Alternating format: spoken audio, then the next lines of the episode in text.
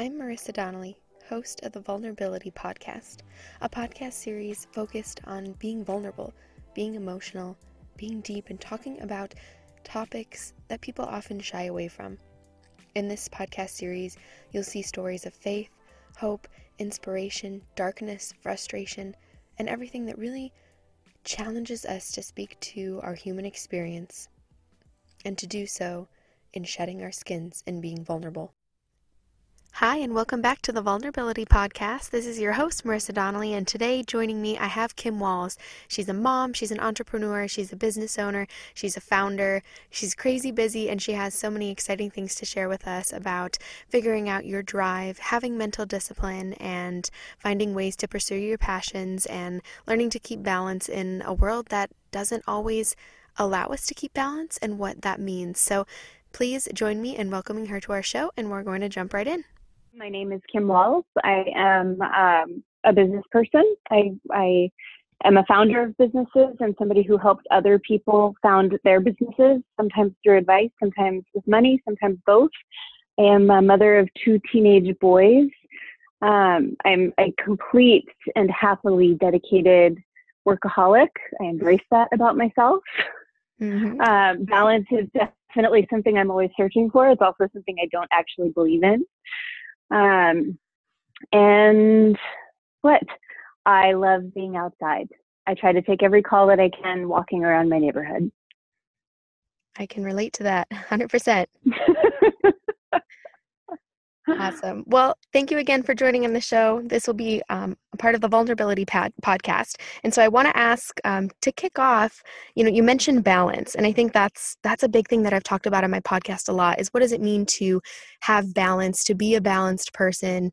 Um, and I like what you said about, you know, wh- whether you think it's even an achievable thing. So what, what does balance mean to you? And how has it kind of, that idea of balance, or maybe not having a balance, really affected your life personally or professionally? I think that, uh, well, I'm a person who didn't grow up with anything that someone might recognize as balance. I grew up in a world where we moved a lot, and there were a lot of big changes in every way, from financial to marital with my parents, to just so much chaos all the time. So I grew up in an environment where I became very comfortable with, with chaos. And I think at some level, as I've learned to try to be a better version of me, recognizing that my comfort is in chaos, um, and trying to understand that maybe that's not the healthiest place to be, um, is probably part of how I, I, I think about balance, because I'm sort of wandering in and out of what's a comfort level that's familiar to me at like the nervous system level, and a form of balance that's going to help me reach all the things that I want in life, which isn't necessarily living in chaos. Mm-hmm. Did that make any sense at all? Yeah, actually, I'm I'm really resonating with that, because I feel like as a person, I'm kind of, in a way, like I've been driven by that, almost like a self-created chaos that I that I have, like with my work. Um, I've just always been like somebody who's always full throttle. Like I get an idea and I'm like, okay, I'm going to do this, and then I'm going to do these like twenty different other things. And so I feel like I function best in this, like, not, maybe not a chaos, but like a very fast-paced environment. But part of my struggle has been, you know, that, that that's like something I identify with, and I love that in my like work, but then it's also like, I'm always trying to achieve a sense of peace. And it's like, those two things are completely opposite sometimes, like my productivity and like balance. Do you feel like that yeah. is, does that I matter? do. I relate to that on every level. Yes. I, I love intensity, and I love a million things coming at me in a million different directions. It feels good and alive and empowering to be thinking about a thousand different things at once. But the limited side of that is that if you're thinking about a thousand different things at once, and as you just said, you kind of can't, it makes it harder to complete any one thing. Mm-hmm. So definitely, definitely seeking completion is a part of um, how I seek balance. I really need to close the circles, dot the I's, cross the T's, but it's an exercise in discipline that allows me to do that. It's not part of who I naturally am. That makes sense. Do you use like to-do lists, or like what's your strategy for trying to, you know, oh, yeah. close the circle? Oh yeah. I am, I'm, yes, I'm a queen of lists. I love them. I live by them. They I, you know, I read the tips in the various books. I'm a very avid reader. And so constantly I'm trying to pick up new things that can, again, help me be a better version of myself. Um, and lists are, they're completely life-changing, especially the last list of the night, which is the one thing that I want to get done the next day. Just one. It definitely, there, you know, these lists can go on and on and on, but there's always one thing that's either circled or highlighted or whatever that is the one thing. If I don't do that, I will be unhappy with myself. Sometimes it's a, sometimes it's hard to even do one. I, yeah, I, I really get that. I like that idea of kind of like going to bed with like the, the idea of, okay, this is what I'm going to start with. Cause I think the hardest thing for me is I'm like an ongoing list person. Like the list never ends. And it's like, oh, I'm just going to, you know, rewrite it and then like add twenty more things to it. And so it's like, sometimes it's like, I get stuck with the list in front of me. Cause it's like, okay, there's all these amazing things that I want to do, but n- I don't know how to get started or what to prioritize. So I like the idea of just writing down one thing, and that's the focus point, like even the day before, so that you know what's kind of coming, you know where to start. Yeah. Well, and yeah. And often, and this came from a book, actually, I think the book is called, it might be called The One Thing. It's some version of that, but he, the author goes into this whole thing about willpower and how there is not an endless supply of willpower. And generally, we we are, it's easy to do the things that that don't really require willpower because we're so excited about doing them. Mm-hmm. And then there are things that, again, getting back to that idea of discipline, that um, that really require a great deal of willpower. And so his theory, this author's theory, was that if you if you do the thing that requires you to exercise your willpower first, it'll happen. But if you try to do that at the end of a day or at the end of a list, your willpower is exhausted and you're much less likely to get it done. And so the hardest, one of the hardest things, I think, it has to be the, the first thing.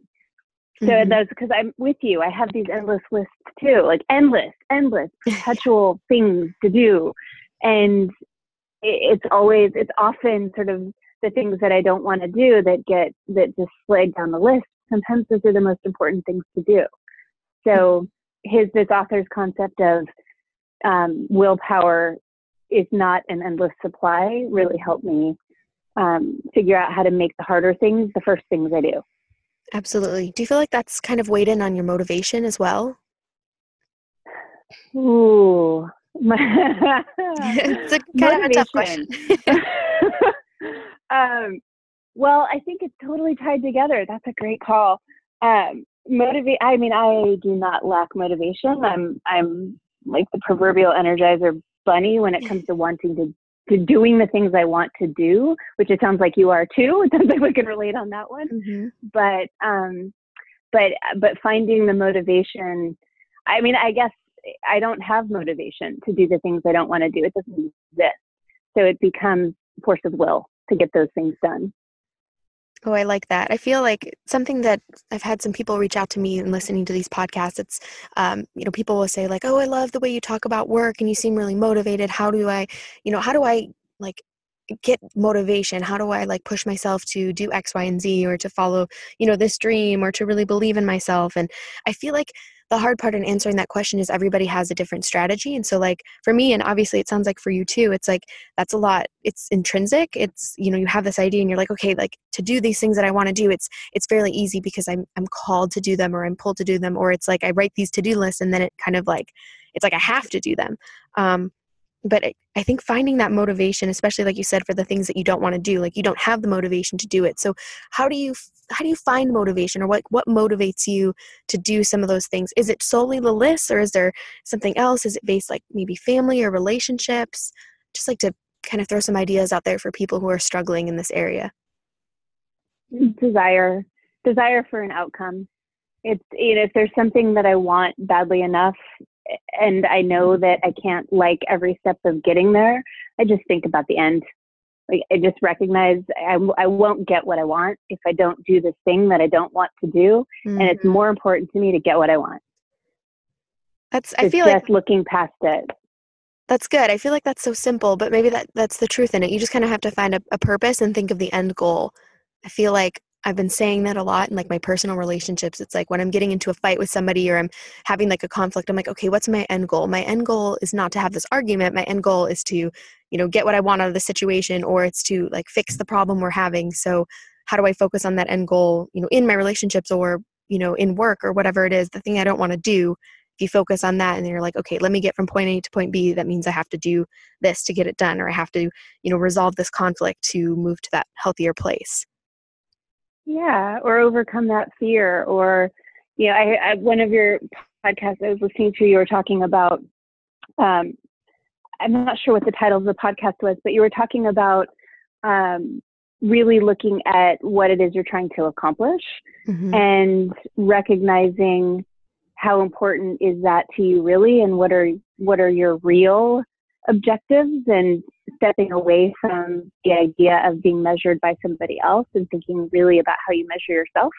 And so what you're making me think about right now is this idea of, if a goal is something that I really want badly, not something that I think I should have or something that somebody else told me I should want, if it's something that I'm in touch with that I really want, which could be as simple as re- resolving a conflict with a friend, or maybe it's building a new business. It could be anything. Mm-hmm. Um, but if I'm really, if I want it and not, it's not coming externally, then, then that helps me drive forward. Whereas I do tend to peter out on the things where I'm like, well, I should do that because so-and-so said I should do that. My mom really wants me to do that, mm-hmm. but I just don't end up doing it. I don't, I can't get through the hard stuff to do it. I mean, not with everything, obviously, but the things I think we're talking about in general, the heart drive, mm-hmm. I can say that's true. Yeah, absolutely. And I think we sometimes fall into like, when we fall into the comparison trap, because I think that's something I talked about on that podcast. It's like, I was so worried about, you know, everybody else's expectations, or what, you know, where I measure up and, you know, in comparison to this person or that person. It's like when you get the focus off of yourself and onto everything else, and it, it kind of, it's like a block in the way of you actually getting that thing that you want or getting to that next step. Yeah. Yes, yes. That's what you were talking about. That resonated with me. Yeah. And it's like, you have to learn to, it's, I think it's fear-based. A lot of it is fear-based. And then a lot of it is just like, we turn the perspective away from actually what it is that the end goal is. And we're looking at everything else. And it's like, well, wait a minute, like this is all irrelevant. What's, what really matters is my mindset and what I'm going to try to do to get there, not what everybody else is doing or thinking. Yeah. I feel like I have to give us the personal caveats of being like, not at the harm of someone else. Because yes, I like I I can hear it in you too. Like, I care about what I want, and I'm talking a lot about what I want because I think maybe that's the nature of the show, um, and or of the topic. Uh, but but not at the expense of other people. You know, not ever hurting somebody or not caring what somebody else wants. Although sometimes it is important to dismiss what somebody else wants and to say no. Um, but I but I don't want to. I want to make sure we're keeping balance sort of the day yeah. um, in how we're talking about what we want. Yeah, what no, we're willing to do to get it. You're absolutely right. It's it's it's it, finding that balance between, like you said, finding that balance, but between, you know, I need to be selfish about the things that I want, but not so selfish that everything and, you know, my desires come before everything else. Because especially, you know, as a parent, I'm sure you can understand that, you know, with family relationships, with, you know, personal relationships, et cetera, those things, you know, you cycle in and out of their priority, and it's not, you shouldn't always be putting yourself first. I'm glad you made that point, because that's so true. You don't want to be following your dreams or your passions at the expense of everybody else in your life. You do have to kind of take a step back and be like, okay, I need this and I'm going to do this, but also, like you said, not at the expense of the people I love or, you know, other people in your circle in your life. Yeah. It's hard. It's a hard, it's a hard thing to balance sometimes. And I have a fairly unpopular opinion with some people actually about the parenting and, um, and about my needs as a, um, you know, I'm really comfortable working as much as I do. And I work from home most of the time. I've had very few situations where really in my whole career where I've had to be away from home. So that's been really empowering as a parent, like crazy empowering to be able to just be home and transition between work and parenting activities and choices and responsibilities pretty fluidly. Mm-hmm. Um, but my kids see me work, and I'm perfectly happy to tell them, hey, I'm on a conference call. You're going to have to wait. Love that idea. Can't wait to hear what you want, what you need, but your turn's in twenty minutes.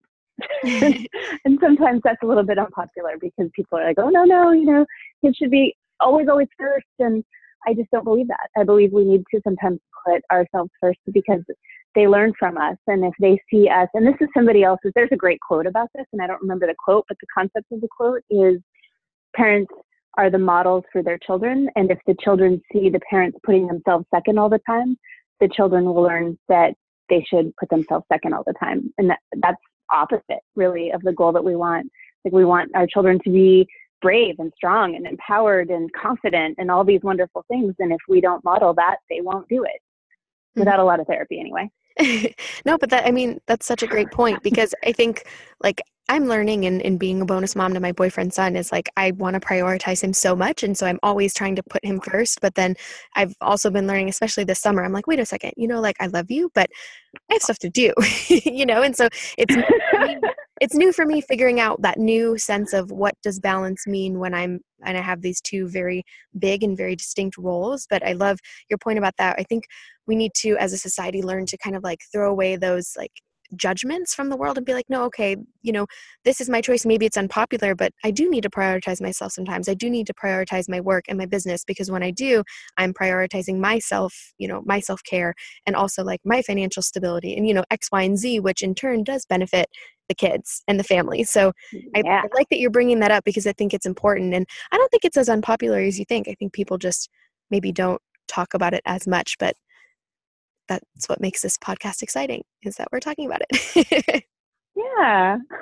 Yeah. You tackle a lot of hard subjects. It's fun. I, I love engaging in those kinds of things too, because I think it's important that we all, you know, speak our minds, and, and a lot of times people don't, and I wish that they did.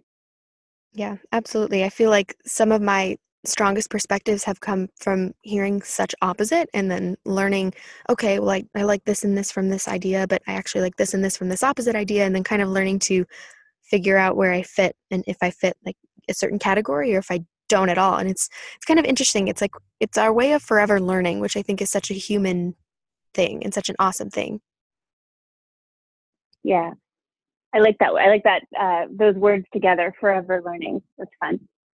I also yeah. love the phrase bonus mom. I had a bonus dad, and he was, he rocked my world. I, he was amazing, really, really amazing, and very much a true, true, true parent to me. Um, and the phrase bonus versus step, I think, is a really important way to frame relationships. Our, you know, our words and our choices of words are so important. And I love that you just said that. Well, it's it's awesome to hear too. I feel like I love that phrase, especially for me, because I'm not I'm not a step parent. Like my, my boyfriend and I were not we're not married, and so when I came across that phase phrase and kind of like made it part of my identity, I'm like, I love it, because it makes it makes it feel like, you know, in my boyfriend's son's life, like I'm a bonus. I'm extra special. Like it kind of gives me like a little like sense of like, cool, you know, I'm not replacing anyone. I'm not coming in and stepping on anyone. I'm not like a, you know, a thing off to the side. I'm a bonus. I'm something additional, and I can kind of figure out how I want that to look like, and how you want that to look like. And yeah, it's, I love that identity. It's become a real part of my identity in the recent years, and it's, it's been fun. Well, congratulations. Thank you. You're welcome. Uh, Um, but you've been talking a lot about business and about, you know, mm-hmm. working from home and things like that. So I did want to ask um, some questions just sp- specifically about work, and um, just to kind of share with listeners who you are and what you do, um, so that they can kind of get a sense of the behind the scenes and get to know you a little bit more, because they hear a lot about me. Oh, well, okay.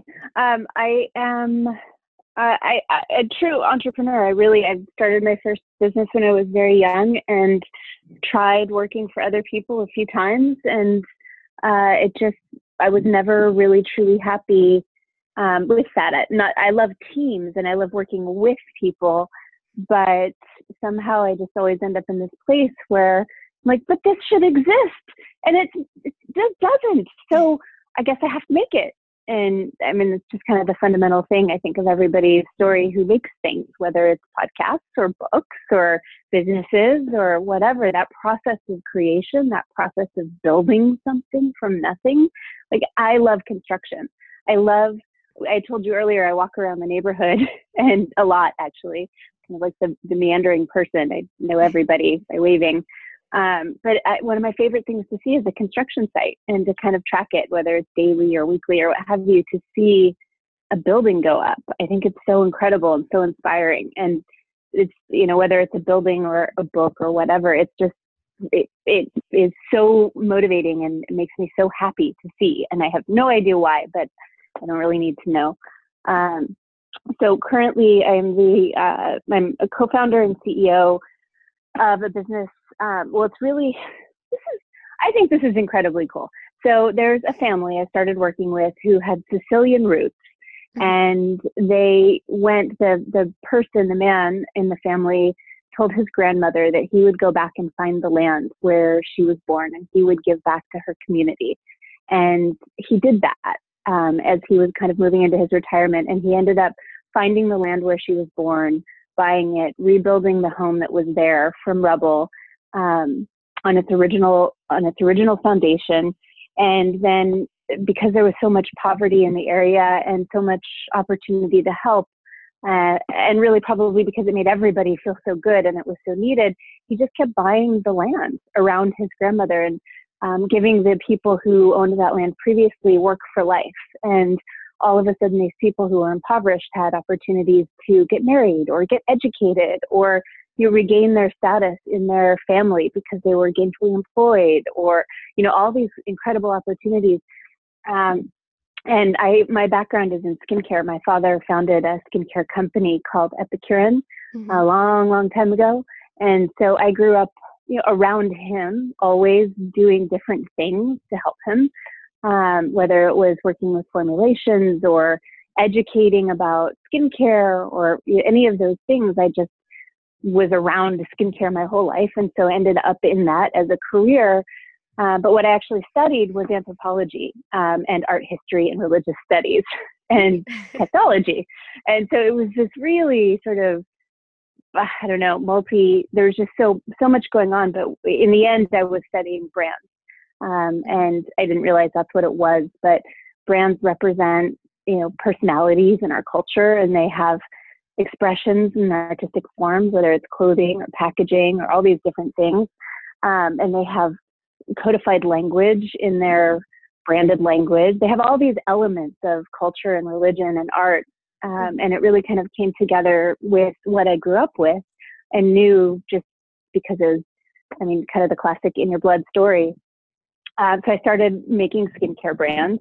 And so my co-founder is Croatian originally. Her family was Croatian, and they also used olive oil really robustly in their skincare practices. Um, and we just started talking about what could we do with this farm. And as I started researching the ingredients and what was available, we discovered all these medicinal plants that had incredible skincare benefits. And so then the challenge became, well, how do you take the plants and turn them into skincare ingredients? Because the plant isn't, it's not like food where you can kind of pick the plant and then cook with it and eat it. Mm-hmm. In skincare, you have to then go through the additional stage of turning it into an ingredient that can then be used in skincare. So there are all these, like, how do you make sure there are no uh, components of that plant that are bad for skin and purify those out? How do you make the consistency and the stability right? And then how do you mix them together? And so yeah. there's this whole science and art there. Um, and so over the last two years, we've been figuring out how to make what I honestly can say I think will be the world's best skincare products awesome. From these ingredients. Yeah. And it's like the land is literally on the other side of the mountain is Pellegrino water. It's the, the, and that's what's feeding these plants is spring water that's coming from the mountains. It's so pure. And the land hasn't been cultivated for over four hundred years. So wow. it's got... You know, the, the nutrient density in it is intense. And I mean, I could go on and on. I don't want to be boring, but the it's, it's really, so we ended up making or are currently creating three different skincare brands, one for babies, which is called Bambini Fortuna, one for um, men and women called Fortuna Skin, and then a body brand, which is built on a whole new science about the sensory system in the skin. So it turns out, this is fairly new science, that there are um, taste and smell uh, cells in your skin.